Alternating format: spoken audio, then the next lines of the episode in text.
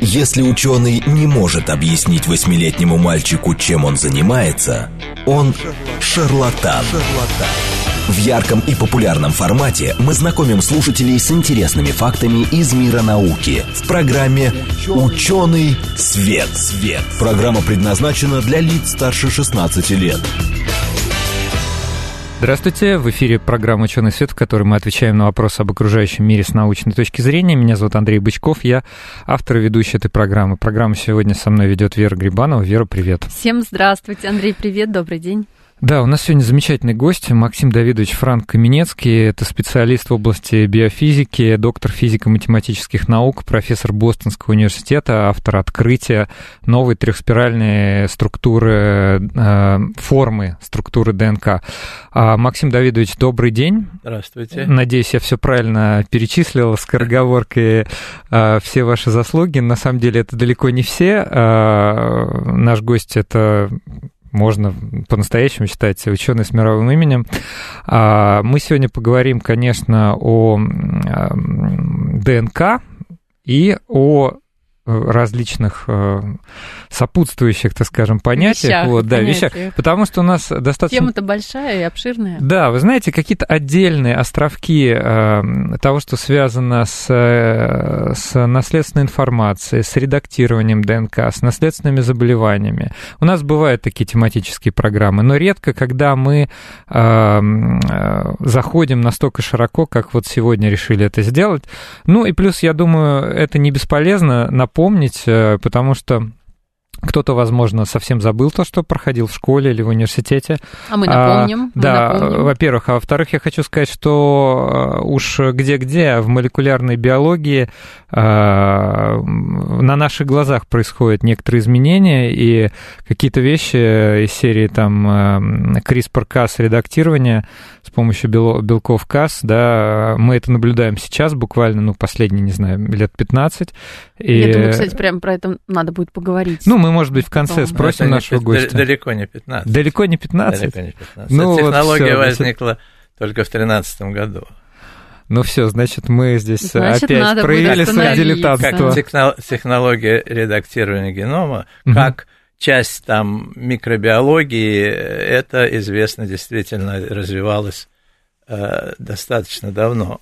Но именно как технология редактирования генома, это возникло в 2013 году, так что это, это очень, совсем недавнее открытие. Это очень, это очень новая вещь. Просто она развивается настолько бурно, что кажется, что это уже, уже давно. было давно. Да. Это, это совершенно феноменальное, э, феноменальное развитие получается. Значит, если Андрей начинает ошибаться в цифрах и датах, пора передавать э, слово гостю нашему. А, ну, давайте начнем сначала. Я перед давай, этим хочу давай. сказать нашим слушателям, э, мы в прямом эфире, поэтому вы можете отправлять свои вопросы на смс номер 8 925 4 восьмерки 94 8 или в Телеграм у нас новый телеграм-канал «Радио говорит МСК», я так понимаю. А вот. давай я сейчас тебя проверю. Радио говорит МСК. Да, ну, вот, в общем... В одно слово, в те, одно кто, слово. Те, те, кто нас слушает постоянно, я имею в виду нашу радиостанцию, наверное, уже лучше да. нас знают этот э, радиоканал, мне надо у себя вот тоже я поправить. Я призываю, пишите нам, пожалуйста, вопросы. У нас гость, которого, я думаю, что вы не так часто можете где-то услышать. Конечно, тем более в России. Максим Давидович, вот скажите, пожалуйста, мы с вами и перед э, программой и обсуждали, и я это слышал в ваших э, лекциях, в ваших интервью, э, что вы считаете открытие структуры ДНК самым важным открытием в истории биологии. Плюс к тому, ваша книга называется «Самая главная молекула». Речь, конечно, о молекуле ДНК. Вот почему вы так считаете? Ну, и это совершенно не оригинальная точка зрения, это общепринятая в современной науке. Мнение, что открытие структуры ДНК Вотсона Криком двойной спирали в 1953 году это было крупнейшим событием в истории биологии. И потому что, собственно говоря, это открытие привело к пониманию физической, химической природы гена. И это дало старт новой науки, молекулярной биологии и молекулярной генетики. и в, дальнейшем привело к возникновению э, биотехнологии и всего того, что мы сейчас имеем. Ну, вот в частности, то, что мы, с чего мы начали, CRISPR-Cas, да, это... Ну да, но это, это последний Последний. Сказать, виток. А ну, генная инженерия, все эти ген, э, генетически модифицированные э, организмы, вы сейчас не можете съесть при всем желании. Кус... Вы должны умереть с голода, если вы решили действительно, как Отказаться. некоторые хотят не есть ничего которая да, да, получена генной модификации. при помощи э, генных модификаций. Это уже просто невозможно. Хорошо. А, кстати, да, вы знаете, а, вот что-то у меня внезапно возник вопрос. У нас не так часто бывают гости, а, которые постоянно живут в Соединенных Штатах. Вот интересно, в России к продуктам генной инженерии э, относится часть населения не очень хорошо. А вот в Соединенных Штатах есть такое же, такое же э, антипатия, что ли? Конечно. какое-то неприятие? Абсолютно, конечно. А расскажите поподробнее. Да, вот и правда интересно. Я не очень э, с этим знаком, но, э, конечно, имеется огромное количество людей. Этой разницы нет в этом смысле. В степени невежества, мне кажется, степень невежества всего населения планеты приблизительно одинакова.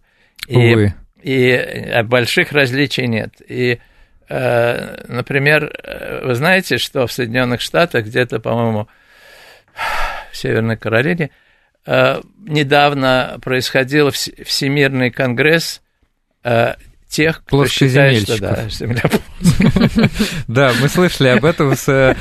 мы, с одной стороны, грустим, а с другой стороны, я, когда читаю такую новость, я не могу не улыбаться. Это же насколько вот... Э, так это серьезное мероприятие надо было организовать, чтобы со всей Америки, а может быть, со всего со мира, всего мира. съехались сторонники плоской Земли.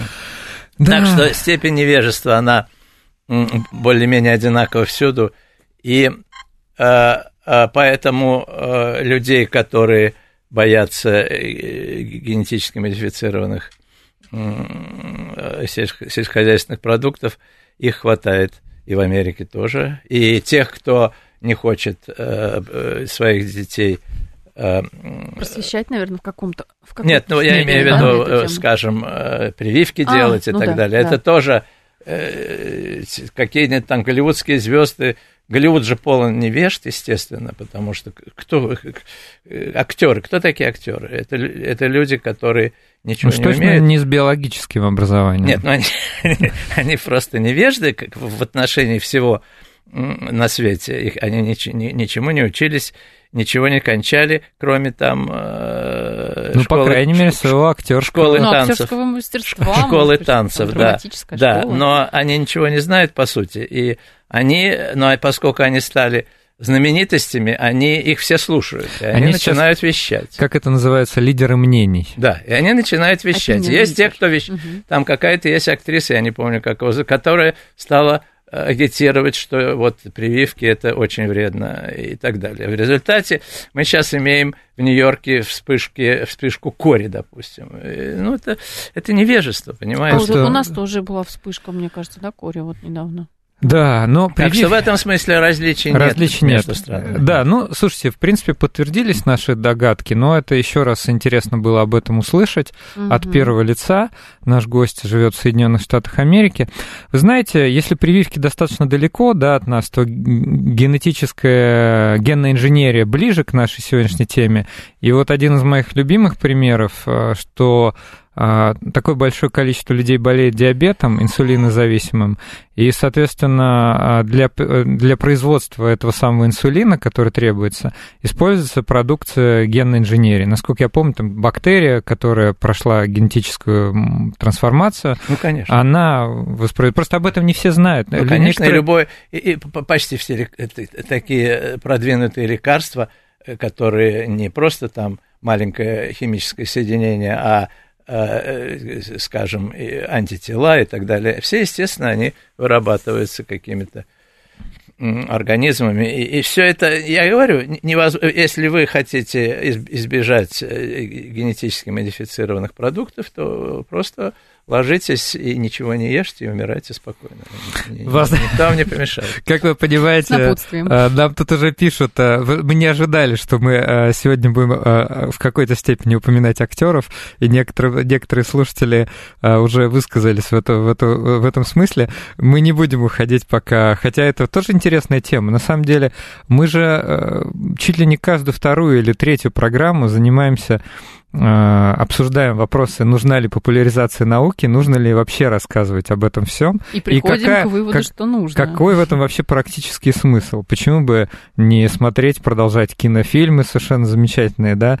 А, вот. С необъяснимыми какими-нибудь физическими я могу, явлениями, Я могу сказать э, и, и слушателям, и, и вам могу сказать, почему необходимо э, заниматься популяризацией науки и, и, а, тем, кто понимает в науке, и, и необходимо и это потреблять, эту популяризацию э, простым гражданам, потому что просто от этого зависит их жизнь. Потому что если человек будет невежественен э, и э, не будет понимать ничего, допустим, в биологии, в медицине, то он просто быстрее умрет, потому что он, он не будет понимать, что ему нужно для того, чтобы просто выживать.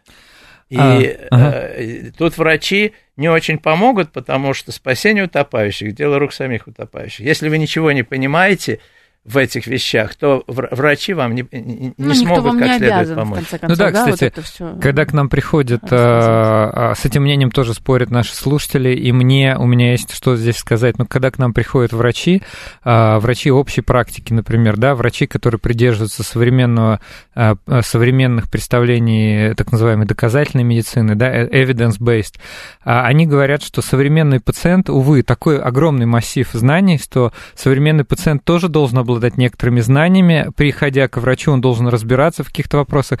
Патерналистский подход остался в 20 веке. Я согласен абсолютно. К сожалению. И, и имеется громадные для этого возможности, потому что интернет, каждый человек, который что, как-то плохо себя чувствует, что-то не так, он может пойти в интернет и посмотреть сам, э, и, и, и э, для того, чтобы понять, что это такое, он должен иметь представление о том, как устроен человек, о том, э, о медицине, о биологии. Это, это совершенно, это, это, это просто продлевает его жизнь.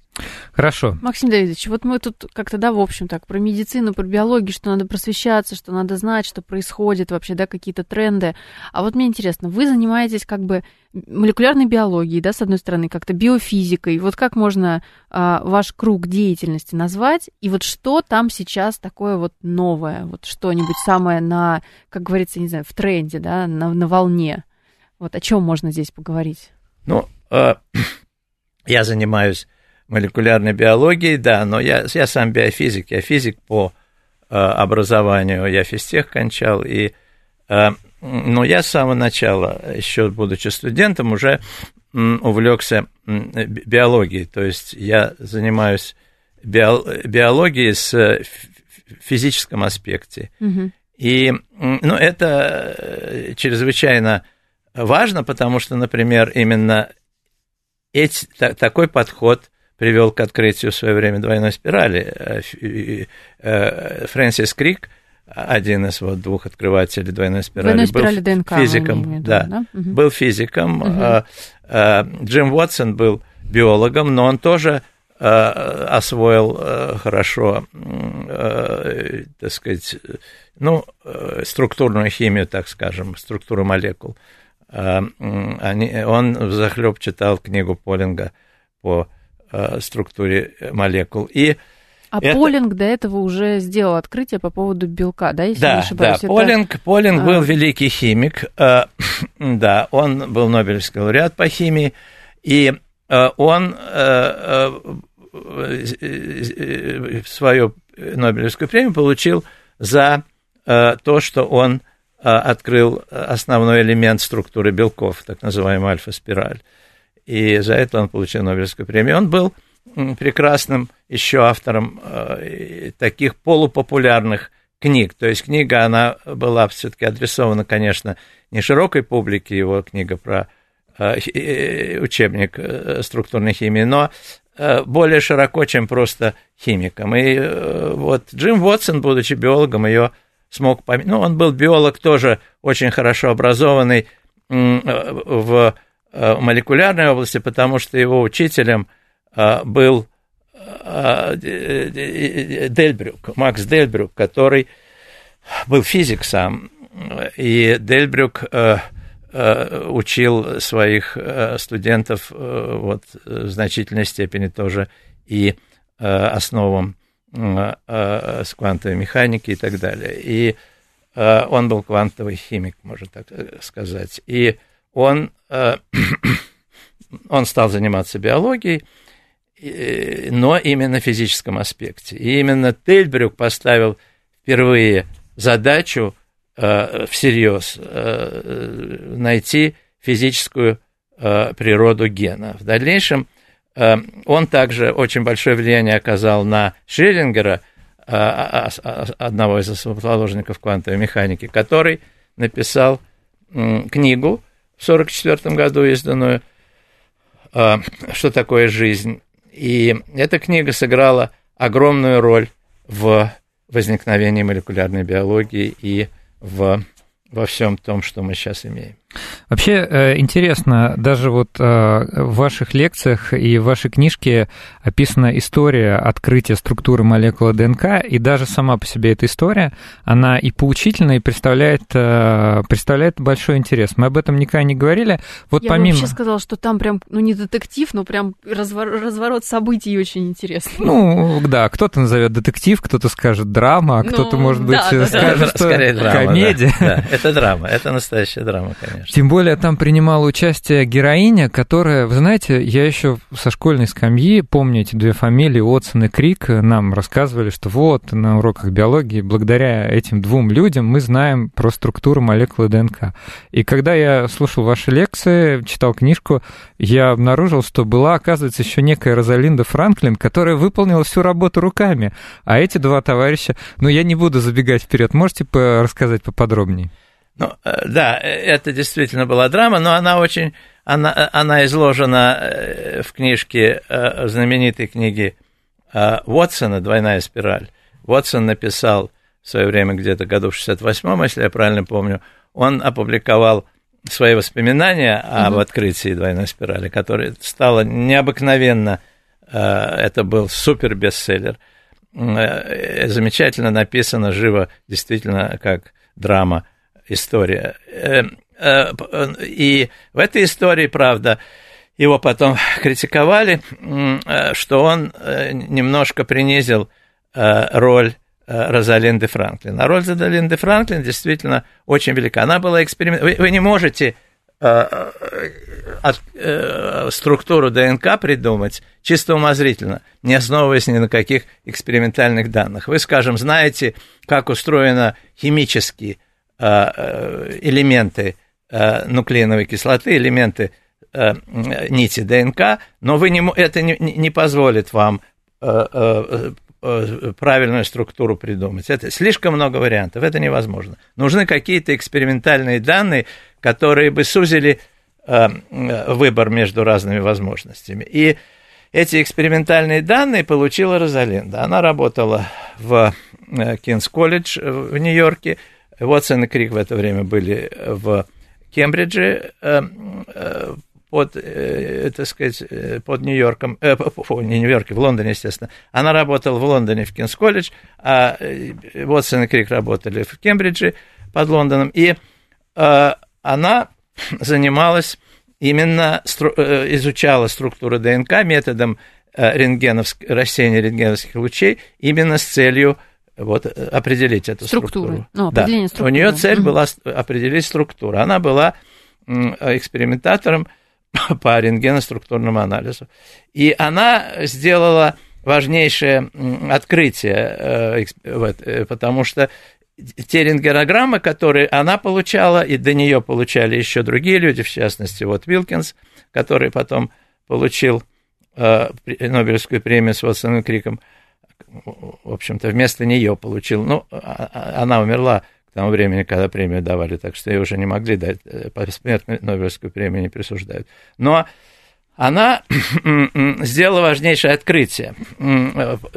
Все рентгенограммы, которые она получала и другие получали, они были страшно смутные. Они были, они, во-первых, были разные, один раз получалось одно, другой другое, и все они были какие-то, в общем, это было какой-то винегрет, который невозможно было никак распознать. И она сообразила, что может быть дело в том, что нужно контролировать э, влажность э, образца. Дело в том, что это были не кристаллы, это были такие э, волокна.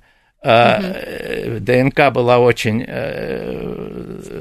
она была чуть-чуть подсушена, чтобы она превращалась в волокно, и это волокно вытягивали и мерили рентгенограмму. Она поняла, что нужно контролировать влажность, в которой находится этот это волокно. А с чем это связано? Ну вот сейчас я объясню. А. Она, у нее была такая догадка, что нужно контролировать влажность, что-то нужно Э, э, контролировать какой-то параметр.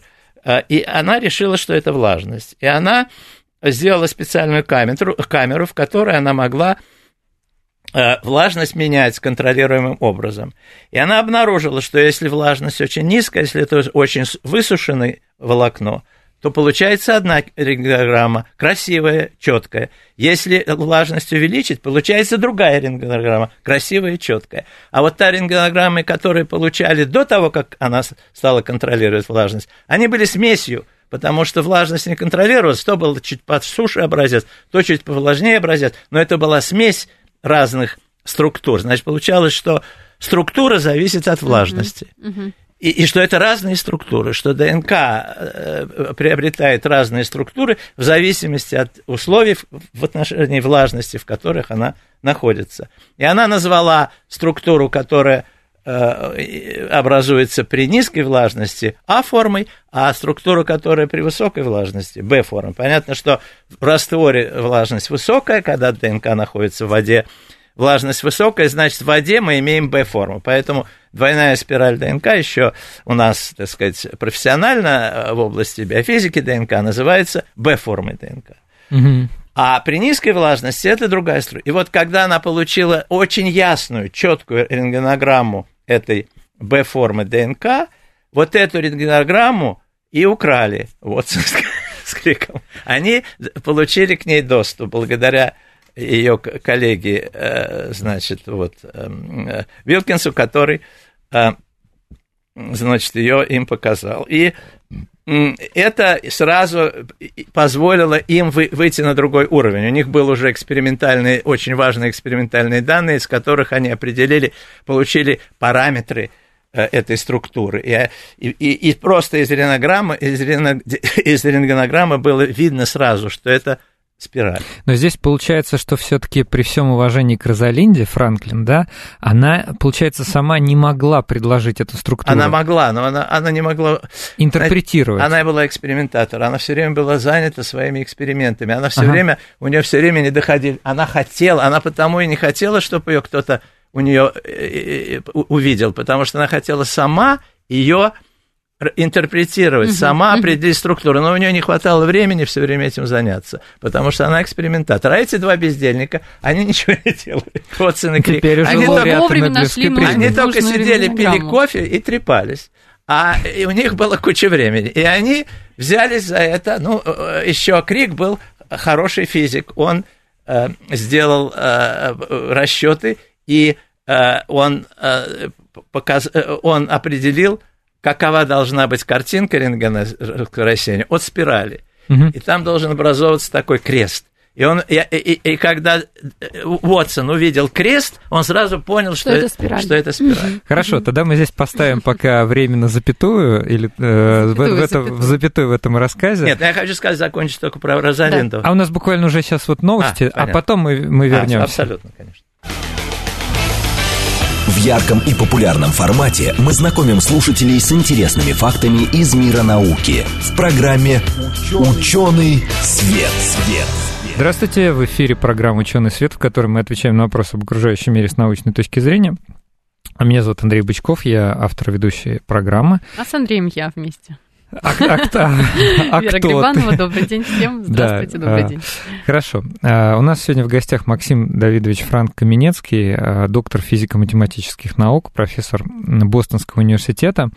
А, Мы сегодня а, таким широким, широким жестом... Широкими шагами, Да, наверное, широ- по широкими. открытия структуры ДНК идем. Да, решили вспомнить, например, как открывали структуру ДНК, почему это для нас э, значимо, потому что я говорю, что мы о каких-то частностях часто говорим. Вот, в частности, наш гость, кстати, автор книжки, которую я сейчас держу в руках, а, она называется «Самые главные молекулы». Я думаю, что Мгм. Альпина Нонфикшн мне будет очень признательна за это упоминание.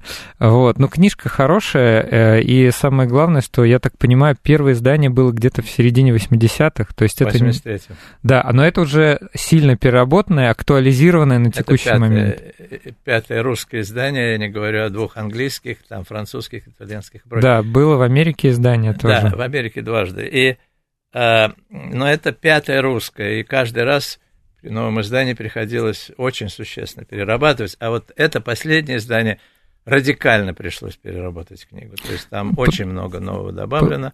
И там есть и про редактирование генома, и про э, другие, там, про иммунотерапию рака. Очень много всевозможных новых вещей, которых в предыдущих изданиях не было и быть не могло. Андрей, давай еще раз скажем название книги. Самая главная молекула называется книжка. Я скажу свое такое оценочное Да, мнение вот о чем, что чувствуется, что все-таки ее автор доктор физико-математических наук, потому что во многих во многих местах а, идет упоминание все-таки математической терминологии. Все-таки общаясь с биологами, даже кто занимается структурами, они не так часто упоминают слова такие топологии. Ну, я поделился об этом еще и перед эфиром. А тут совершенно а, так вот действительно какие-то математические понятия, отсылки к теориям, да, которые изучают там все эти узлы, там условно говоря, да. То есть э, это не так часто. Поэтому вот если вас именно этот аспект интересует, вот рекомендуем, почитайте. Вот я бы про это тоже поговорил сегодня, но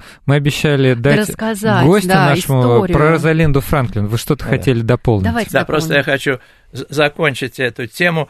Э, Розалинда, она, так сказать, мой герой, и герой очень многих, и считается, сейчас очень многие считают, и я разделяю точку зрения, что она была самой выдающейся женщиной-ученым 20 века. И э, она, э, к сожалению, вот Нобелевскую премию не получила, она рано умерла вскоре э, после этих событий, через несколько лет она умерла от э, рака, потому что, к сожалению, это судьба очень многих экспериментаторов Да. в области Да, рентгеноструктурного анализа, потому Мгм. что, особенно в то время, в то время, сейчас это уже все иначе, конечно, в то время это была распространенная судьба, потому что источники рентгеновские, которые использовались, были очень несовершенны, был огромный фон рентгеновского излучения, который попадал на экспериментатора, и поэтому... Да и защиты, наверное, никакой как И защита не было. была... Не было не было а, понимания, насколько это опасно. И поэтому не было соответствующих предосторожностей. И она была э, совершенно преданный науке человек, и ее вклад в э, открытие структуры ДНК колоссальный. Да, кстати, какая интересная штука. Интересная штука, что да, вот они вдвоем, Вотсон и Крик, я Ага. имею в виду, они получили Нобелевскую премию в 1953 Ну, втроем, да, там году. вот В еще- Да. 62-м. Ви- Вилкинсон. Да, прошу В прощения. 62-м открыли они в 53-м, получили в Нобелевскую 62-м. премию. а Вместе, да, третий был Марис Вил- Вилкинс, да. Вилкинс, Ну да. вот, а получается, что Розалинда как бы, да, не удостоилась какого-то участия в Ну, потому Она- что она она, умерла к она умерла к этому времени. Но видите, она, Ее не могли дать. дать. она получала информацию с помощью этих опасных методов. Ну, как опасных? Ну, просто в те времена были те такие времена технологии. опасных, Да. и она получала вот эту дозу рентгеновского излучения, которое привело, вероятно, к ее развитию этого заболевания. Да. Но она получила ту информацию, которая сейчас помогает лечить больных раком. Конечно. Это тоже достаточно интересная вещь. Хорошо, давайте вернемся. Вот вы как раз часто, для меня, например, вот я говорю, ни с кем из биологами мы не обсуждали даже такое понятие, как топология молекул ДНК. А, вот отличие от геометрии, да, в том числе. Э, потому что, ну, как-то вот представляешь себе, что слова геометрия, пространственная структура это нечто одинаковое. А, видимо, топология это то, что, кажется, всегда изучали математики. Вот что такое топология? В чем отличие от пространственной структуры? Топология, э, И почему это вообще важно? Да, э, топология это, это очень трудно рассказывать по, по, по радио, по радио без визуальной нельзя, поддержки. Нельзя ничего показать.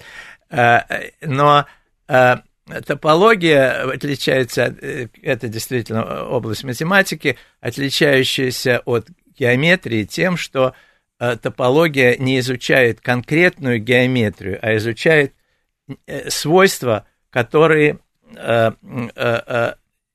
являются универсальными. Ну, например, самый простой пример топологии – это вы можете сделать из,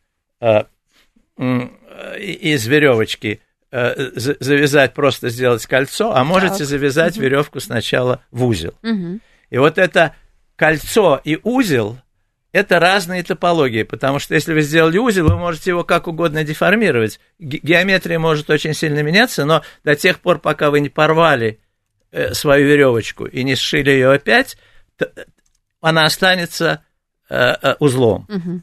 А та веревка, которую в узел не сделали, останется не узлом. Вот этот не узел э, математика называет тривиальный узел э, или э, не узел, а узел может быть простой, может быть сложный, узлов может быть очень много. Это вот топология. Топология, и это очень немедленно приводит нас к ДНКовой ситуации, потому что ДНК было обнаружено где-то в районе 1960 года, что ДНК очень часто бывает э, замкнуто в кольцо. Угу. Раз замкнуто в кольцо, сразу возникает топология.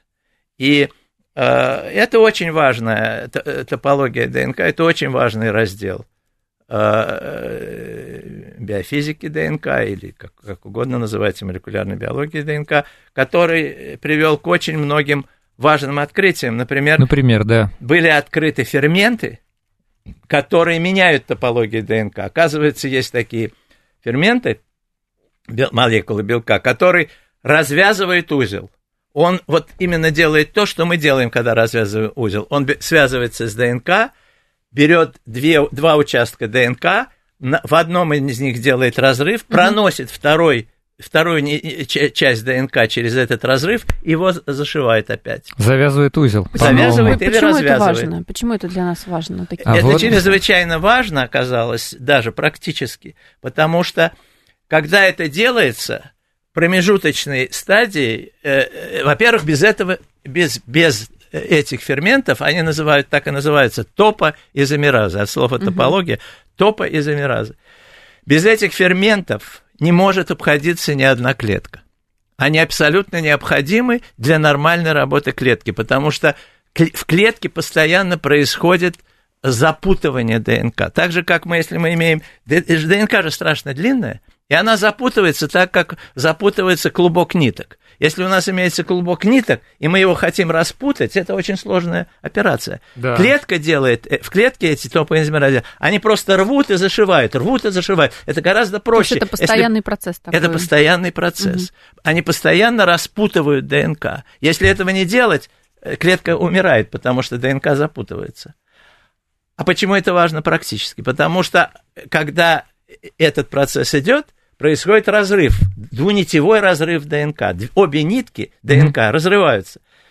Если э, добавить какую-то э, малую молекулу, которая воспрепятствует зашиванию, то, то клетка погибнет, потому что ДНК будет разорвана. Если ДНК разорвана, клетка, клетка гибнет.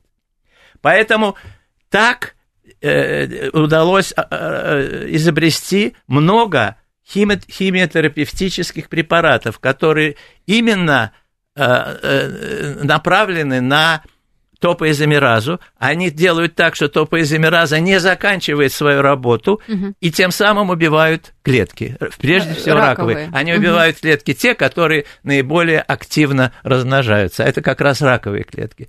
То есть это почти все, ну, многие, по крайней мере, химиотерапевтические агенты, даже те, которые были открыты чисто эмпирически до того, как было понято, что... Механизм, да? Вот, вот механизм. Когда выяснили их механизм действия, оказалось, что они действуют именно на топоизомеразы.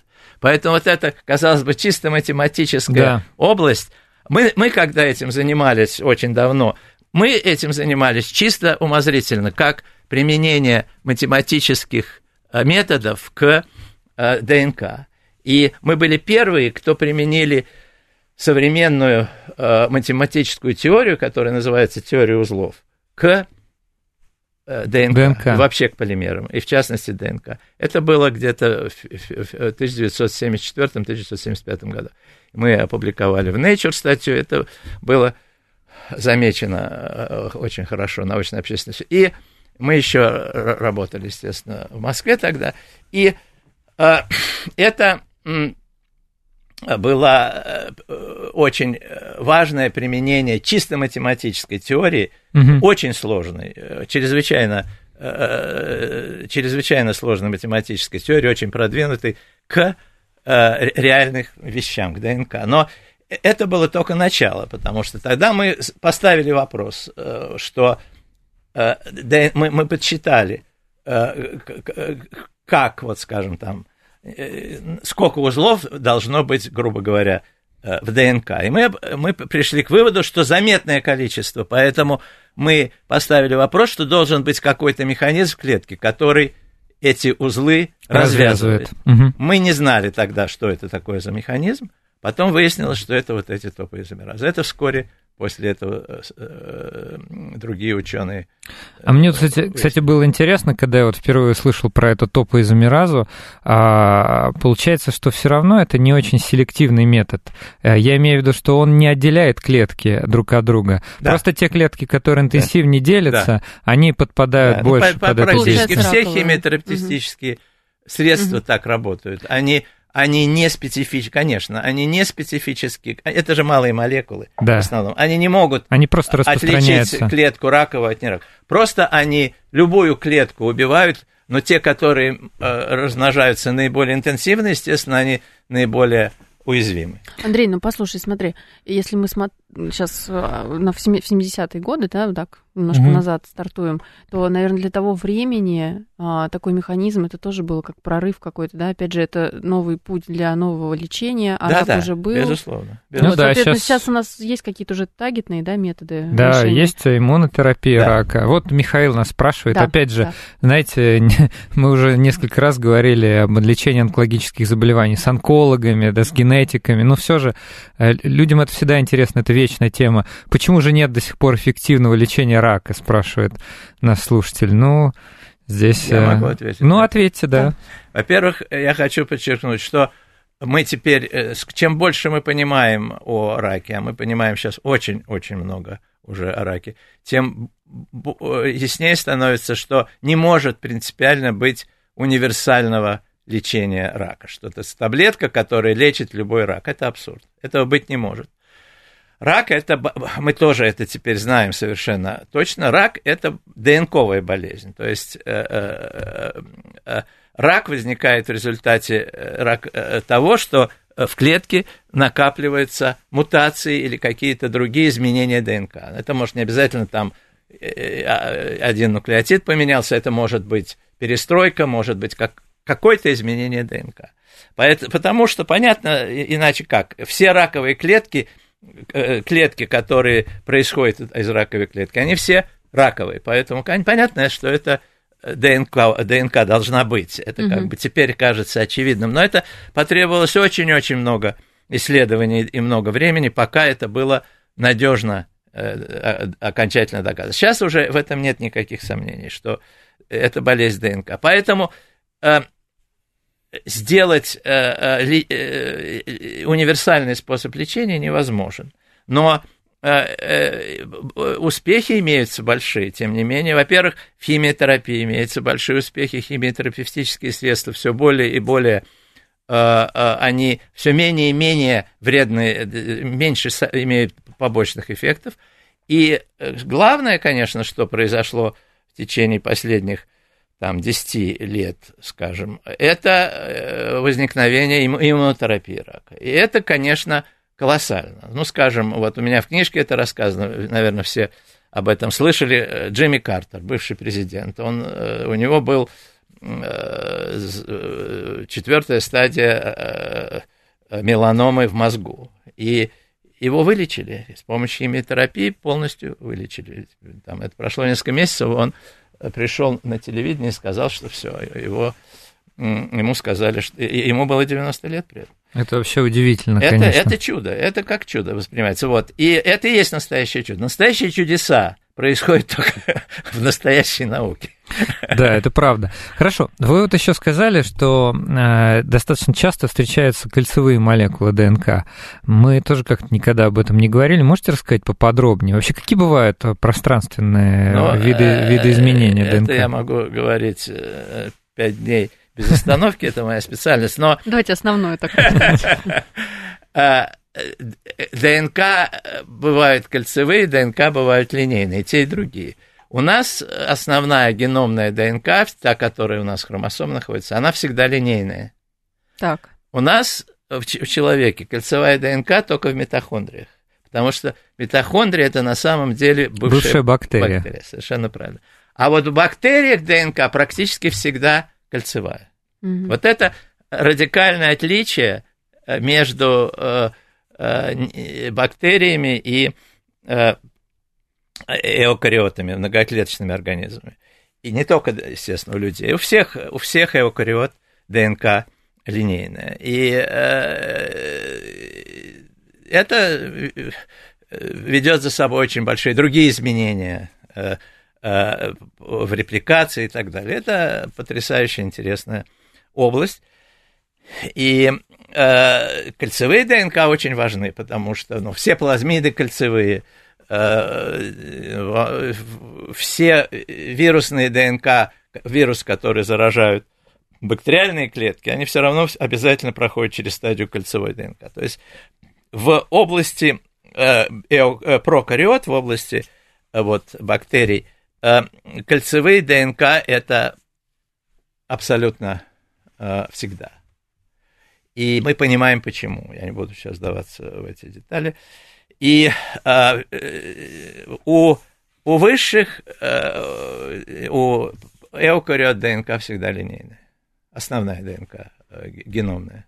Угу. Ну, вот у нас линейная, да, давайте пояснить. Вдруг кто-то не, не услышал, не, не понял, что такое эукариот. Мы имеем в виду вот нас ну, и да, у много, многоклеточных да. Да, организмов да. Она, она линейная. Да. Ну, а, кстати, вот а, какое значение имеет то, что у прокариот а, ДНК, вот вы говорите, у плазмид, у вирусов кольцевое? Это с точки зрения для нас, ну, для них-то это понятно. Для нас это может быть какие-то, опять же, подходы противовирусные, про, а, антибактериальные, в, в этом смысле, что э, ДНК здесь кольцевая, а там не кольцевая, линейная.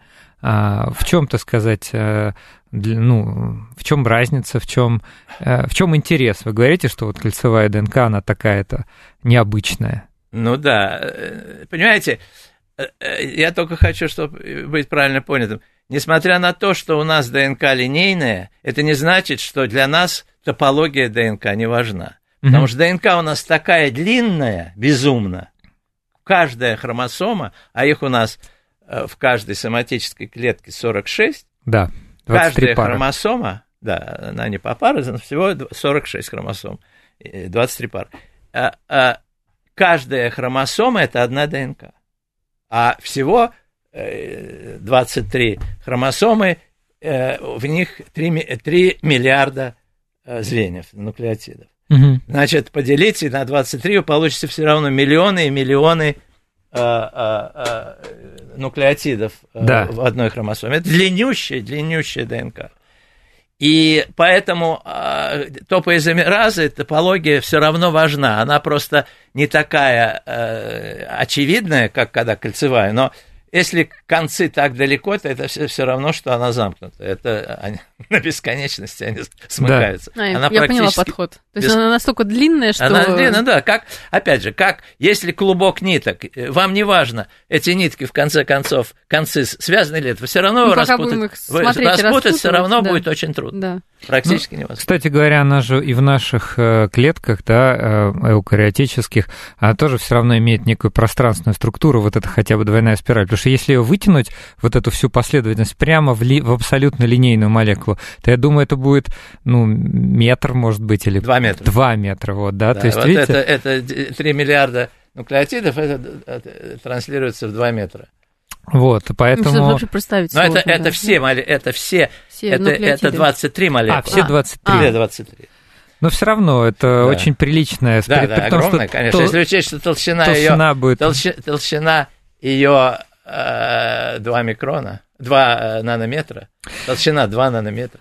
Это тоже удивительно. Вообще, вот я понимаю людей, которые, э, когда не была открыта еще структура, не могли предположить, потому что не могли предположить, что она именно такая. Потому что, ну как, вот, э, как, как догадаться до этого? Нет, да? догадаться такое невозможно. Это можно было только какими-то действительно вот этими структурными методами. Да. Вот еще напоследок э, важный вопрос. От наших слушателей? Ну, Нет? А, даже не от наших а. слушателей, скорее от меня. Вот есть еще такие Z-формы и H-формы формы, H-формы структуры ДНК. И вот э, э, вы, я в самом начале сказал, про вас в Википедии написано, что вы автор открытия новой трехспиральной, так называемой H-формы структуры ДНК.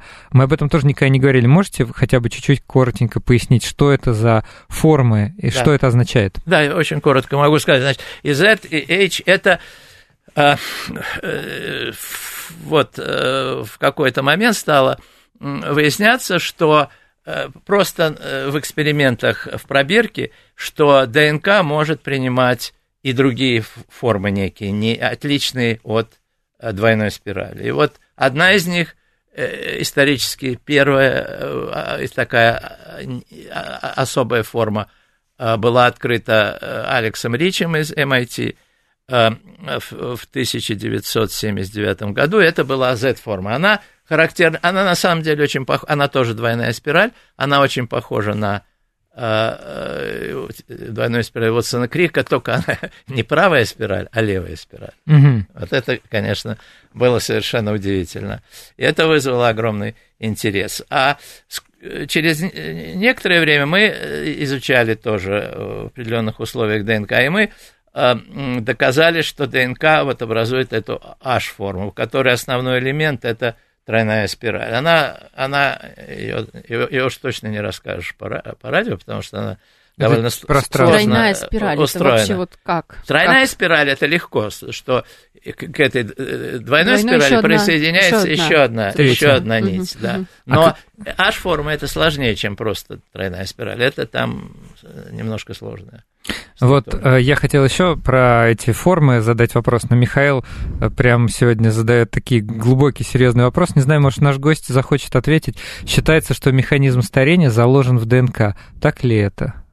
Я, я понимаю вопрос, э, что как бы это старая история. Программируемая ли эта да, история? Как, как, скажем, лосось умирает, там, это самое Э, после того, как поднимается по... У него запрограммированная смерть, э, да, имеется запрограммированная смерть клеток, апоптоз.